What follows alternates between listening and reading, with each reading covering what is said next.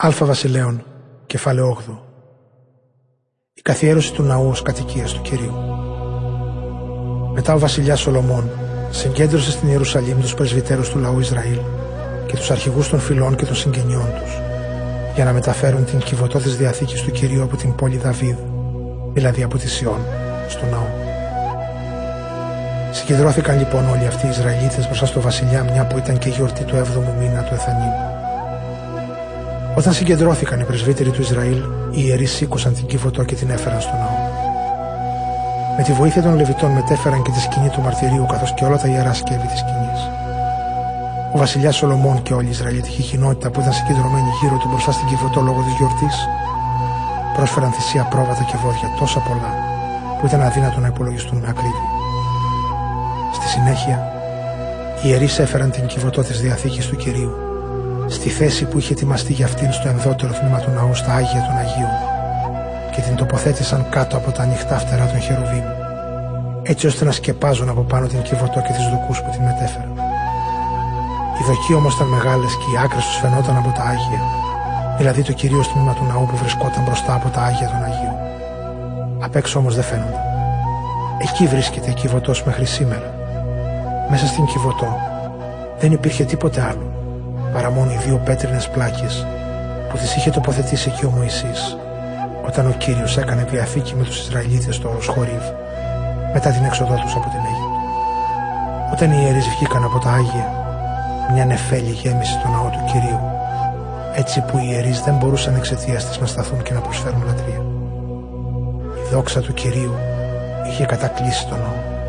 Τότε ο Σολομών φώναξε «Κύριε, Έχεις πει ότι θέλεις να κατοικείς μέσα στο γνώφο. Γι' αυτό κι εγώ έχτισα για σένα αυτόν τον ναό. Έναν τόπο για να κατοικείς αιώνια.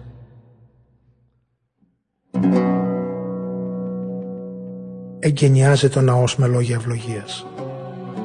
Καθώς ολόκληρη η Ισραηλιτική κοινότητα στεκόταν μπροστά στο βασιλιά εκείνος έστρεψε το πρόσωπό του και τους ευλόγησε.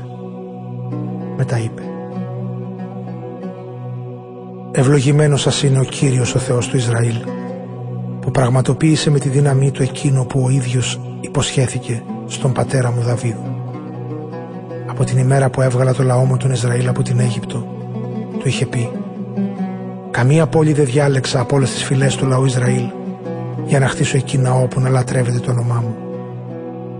Διάλεξα όμως εσένα Δαβίδ για να γίνεις αρχηγός του λαού μου του Ισραήλ και όταν ο πατέρας μου σκόπευε να χτίσει ναό στο όνομα του κυρίου του Θεού του Ισραήλ, ο κύριος του είπε: Ωραία ήταν η πρόθεσή σου να χτίσεις ναό στο όνομά μου.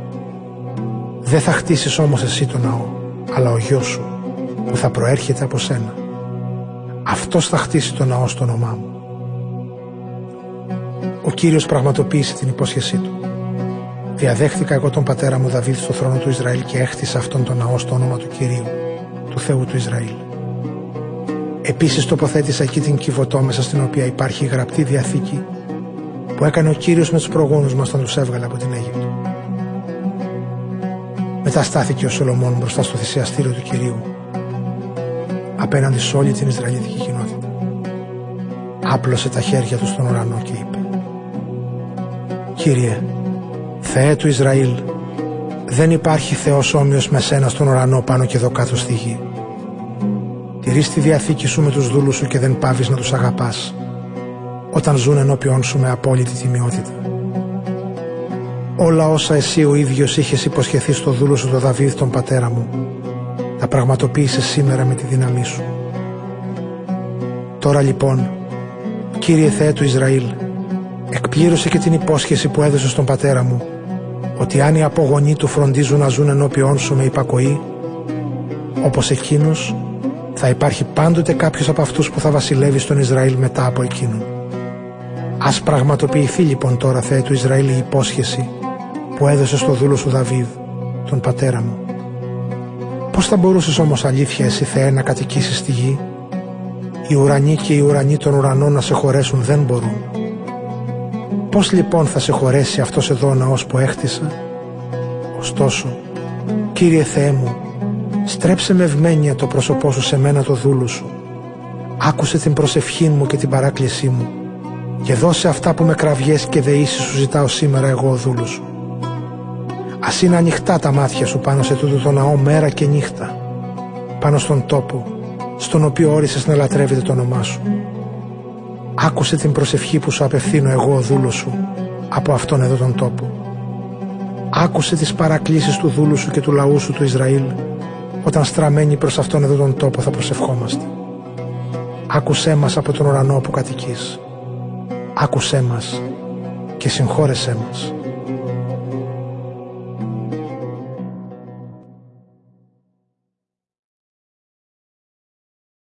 Ο ναός ως τόπος προσευχής. Αν κάποιος κατηγορηθεί ότι αμάρτησε στον συνανθρωπό του και του ζητηθεί να πάρει όρκο για την αθωότητά του και έρθει και ορκιστεί μπροστά στο θυσιαστήριό σου σε αυτόν εδώ τον ναό, τότε εσύ Κύριε, άκουσε από τον ουρανό και ενέργησε και απόδοσε το δίκαιο στους δούλους σου. Φανέρωσε την ενοχή του ασεβή και τιμώρησέ τον για την πράξη του. Δικαίωσε τον δίκαιο και απόδοσέ το σύμφωνα με την αθωότητά του. Αν συμβεί ο λαός σου Ισραήλ να νικηθεί από τον εχθρό, γιατί θα έχουν αμαρτήσει σε σένα, αλλά επιστρέψουν σε σένα και σε δοξολογήσουν. Αν προσευχηθούν και σε οικετέψουν στο ναό αυτό, τότε εσύ Κύριε, άκουσε από τον ουρανό και συγχώρησε την αμαρτία του λαού σου του Ισραήλ και φέρε τους πίσω ξανά στη χώρα που έδωσε στους προγόνους τους. Αν κλείσει ο ουρανός και δεν στέλνει βροχή, γιατί θα έχουν αμαρτήσει σε σένα, αλλά προσευχηθούν στον τόπο αυτό και σε δοξολογήσουν, αν ταπεινωμένοι από την τιμωρία που τους έστειλες μετανοήσουν για την αμαρτία τους, τότε εσύ Κύριε, άκουσε από τους ουρανούς και συγχώρησε την αμαρτία των δούλων σου, του λαού σου του Ισραήλ, και δίδαξέ τους στο σωστό δρόμο που θα πρέπει να βαδίζουν. Στείλε βροχή στη χώρα αυτή που ανήκει σε σένα και τους την έχεις δώσει για ιδιοκτησία τους. Αν πέσει πείνα στη χώρα ή θανατικό, αν έρθει λίβαση, μούχλα των συντηρών ή ακρίδα κάθε είδους, αν οι εχθροί τους φτάσουν ως τις πόλεις τους και τις πολιορκήσουν ή έρθει οποιαδήποτε μάστιγα ή αρρώστια. Αλλά προσευχηθούν οι Ισραηλίτες, είτε ατομικά, είτε ομαδικά, υψώνοντας τα χέρια τους προς τον ναό αυτό με τύψη στην καρδιά τους. Τότε εσύ, Κύριε, άκουσε από τον ουρανό που κατοικείς, συγχώρησέ τους και ενέργησε αποδίδοντας τον καθένα σύμφωνα με τα έργα τους. Εσύ γνωρίζεις την καρδιά του καθενός μόνον εσύ γνωρίζεις όλων των ανθρώπων τις καρδιές. Έτσι θα σε σέβονται όσο θα ζουν στη χώρα αυτή που έδωσε στους προγόνους μας. Ακόμα και έναν ξένο που δεν ανήκει στο λαό σου τον Ισραήλ αλλά ήρθε από κάποια χώρα μακρινή επειδή άκουσε για σένα πόσο μεγάλος είσαι και πόσο μεγάλη, πόσο μεγάλη, πόσο ακαταμάχητη είναι η δύναμή σου. Αν έρθει και προσευχηθεί στο ναό αυτό, άκουσέ τον κι αυτόν εσύ Κύριε από τον ουρανό που κατοικείς και δώσ' του ό,τι σου ζητήσει.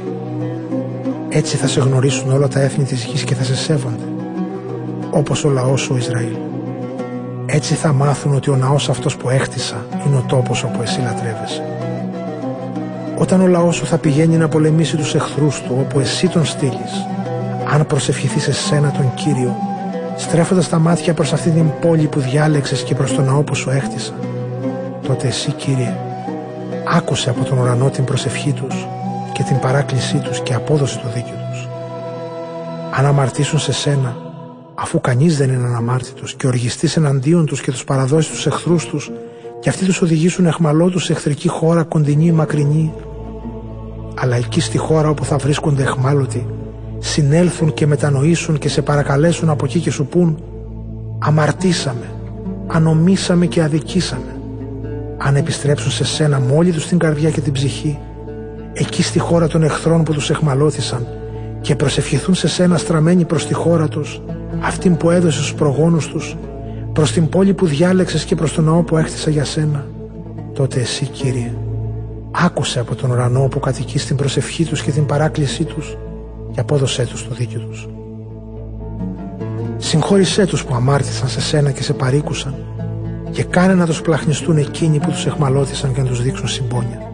Πράγματι, αυτή είναι ο λαός σου που σου ανήκει από τότε που τους έβγαλες από την Αίγυπτο μέσα από το καμίνι που λιώνει το σίδερο.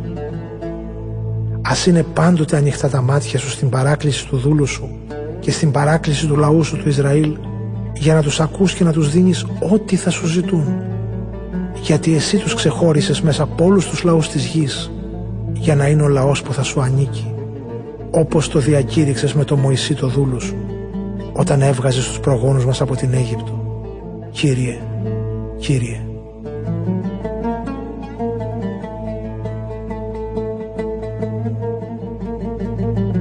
Λόγοι νουθεσίας προς το λαό.